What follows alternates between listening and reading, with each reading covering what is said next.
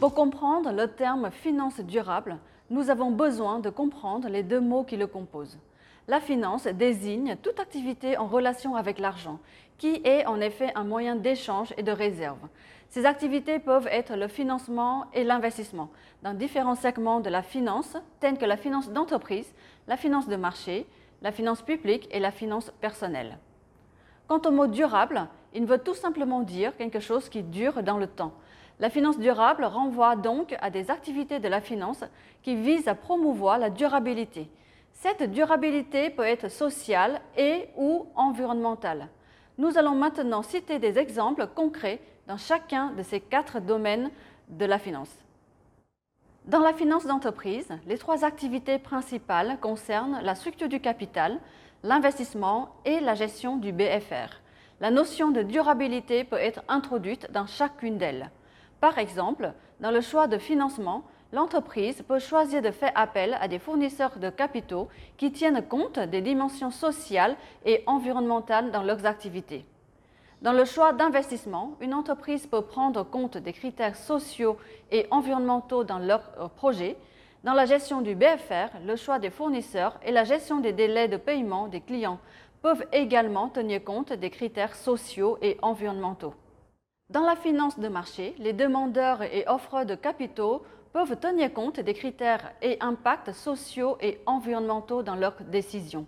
Par exemple, une entreprise cotée peut décider d'utiliser des capitaux récoltés pour financer un projet favorisant l'inclusion financière, l'éducation ou des énergies propres. Un gestionnaire de portefeuille peut inclure des critères extra-financiers ESG, environnemental, social et de gouvernance dans ses allocations d'actifs afin de réduire des externalités négatives et de créer des externalités positives.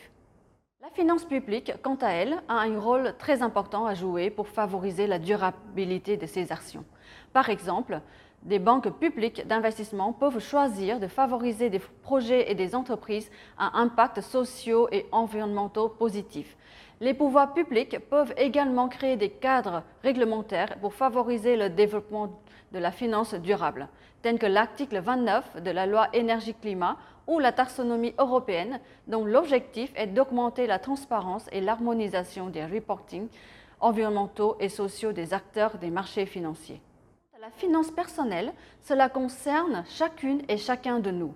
La durabilité peut s'introduire dans tous les aspects de la finance personnelle tels que l'épargne et l'investissement. L'épargne peut être déposée dans un organisme bancaire responsable qui tient compte des aspects sociaux et environnementaux dans leurs activités. L'investissement peut être orienté vers des produits financiers responsables qui ont des impacts sociaux et environnementaux positifs. Les exemples cités montrent que la finance durable vise avant tout à réduire des externalités sociales et environnementales négatives et à favoriser des externalités positives à travers des activités telles que l'épargne, le financement et l'investissement. Chacune et chacun de nous peut avoir un rôle à jouer dans cette finance durable.